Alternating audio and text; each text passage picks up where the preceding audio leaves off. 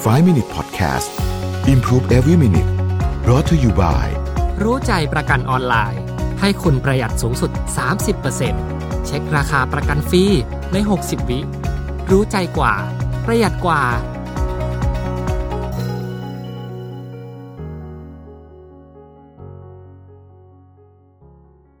สวัสดีครับ 5 minutes good time นะครับ วันนี้ผมอยากชวนทุกคนมาสร้างช่วงเวลาดีๆ ใน 5 นาทีกับการกำหนด prime time สำหรับคนที่ไม่ได้มี prime time ตรงกันทุกวันนะครับ ท่านผู้นี้ที่ถามมาเนี่ยบอกว่าได้ฟังเรื่อง prime time แล้วรู้สึกสนใจมาก แต่มีปัญหาว่า prime time ในแต่ละวันไม่เคยตรงกันทำให้กำหนดตารางชีวิตยากมากจะทำยังไงดีนะครับ ก่อนอื่นต้องขอทบทวนสำหรับท่านที่อาจจะไม่เคยฟัง episode เรื่อง prime time นะฮะ prime time ของเรา มนุษย์เราเนี่ยจะมีช่วงเวลาที่สมองทำงานได้ดีที่สุดนะครับ ซึ่งจะขึ้นอยู่กับบุคคลนะฮะแต่ถ้าพูดถึงส่วนใหญ่เนี่ยนะครับ จะเป็นช่วงเวลาที่หลังตื่นนอนสักประมาณ 5 ชั่วโมงนะฮะช่วงนั้นสมองจะทำงานได้ดี หัวสมองจะใสนะครับ แต่บางคนก็มีตอนกลางคืนก็มีนะฮะบางคนก็ prime time อยู่กลางคืนก็มี บางคนก็อาจจะเป็นช่วงเที่ยงๆอะไรเงี้ยมันขึ้นอยู่กับประเภทของบุคคลด้วยนะครับ ถ้าใครอยากศึกษาเรื่องนี้เพิ่มเติมจริง ๆ มีเรื่องที่น่าสนใจมากกว่าแค่ prime time เยอะมากเนี่ยหนังสือเรื่องเวนของแดเนียลพิงเป็นหนังสือเรื่องที่ดีมากนะครับ แล้วเราจะรู้ว่าทำไมเราถึงเป็นคนตื่นสายตื่นเช้าอะไรอย่างเงี้ยนะฮะแต่ละคนเนี่ยมีนาฬิกาชีวิตที่ไม่เหมือนกันนะครับ แต่ถ้า prime time ของเรามันมาไม่ตรงกันทุกวันเนี่ยเราจะทำยังไงดีนะฮะโอเค ดยปกติแล้วเนี่ยจริง ๆ ต้องบอกว่าถ้าพูดถึงหลักเรื่องของ biology เนะคือเท่าที่ผมศึกษาเรื่องนี้มาเนี่ยจริงๆ prime time มันค่อนข้างจะใกล้ๆ น่าจะแล้วกันน่าจะต้องใกล้ๆกันอยู่ทุกวันนะเพราะว่านาฬิกาชีวิตของเราเนี่ยมันมีจุดที่มันค่อนข้างที่จะ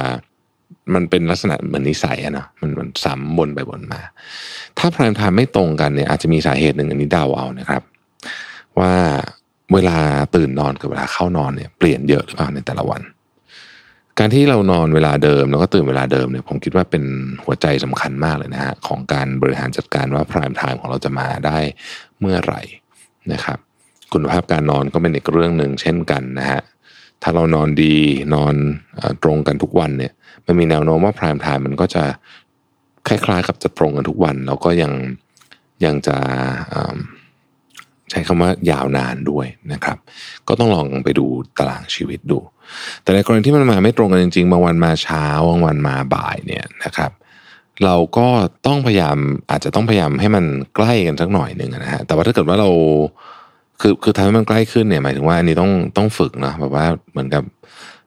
ต้องลองดูสังเกตตัวเองไม่ใช่ฝึกขอไปพูดผิด สังเกตตัวเองครับว่าอะไรที่ทำให้ prime time มันบางวันชิฟไปบ่ายอะไรเงี้ย ส่วนใหญ่ซึ่งมันจะอยู่เช้าสมมตินะแล้วมันชิฟไปบ่ายบางวันเนี่ยอะไรเป็นสาเหตุ เช่นวันก่อนหน้านั้นเราดื่มกาแฟเยอะไปหรือเปล่าอะไรเงี้ยนะครับส่วนใหญ่มันจะเกี่ยวข้องกับเรื่องของร่างกายเราทั้งสิ้น